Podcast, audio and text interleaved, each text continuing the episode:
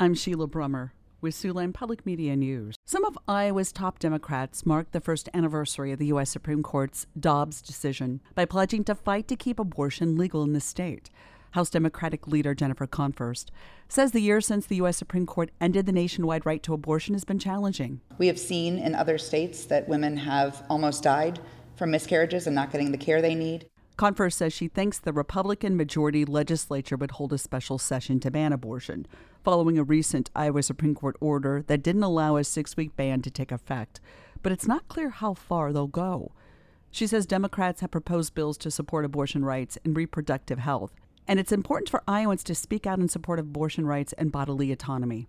Meanwhile, Republican Iowa Attorney General Brenna Bird says she's disappointed that the Iowa Supreme Court did not allow a six week abortion ban to take effect.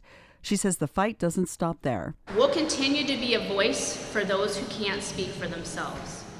And not only will we advocate in the courtroom and in the legislature and in public policy, but we'll also build a culture of life to eliminate uh, the desire for something like abortion. Again, leaders of anti abortion groups are asking Republican lawmakers to hold a special legislative session to ban abortion. Meanwhile, the state attorney general is hiring three attorneys for a statewide prosecution section in the Iowa Department of Justice. Brenna Bird says more than 25 years ago, there were 11 prosecutors who could travel around the state. But the number was only seven when Bird took office in January. She says sexual assault cases were up 101% and homicides 70% since the late 1990s.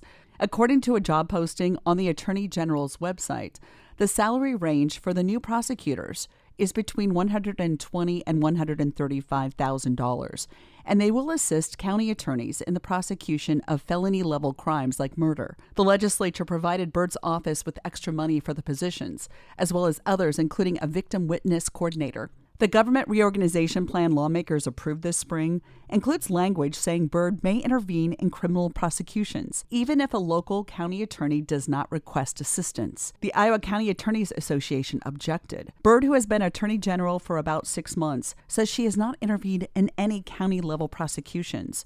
A Cherokee man is pleaded not guilty of driving away from the scene of a fatal collision with a bicyclist in December. The Sioux City Journal reports 29 year old Casey Herwig entered a plea on Friday in Cherokee County District Court to leaving the scene of an accident resulting in death.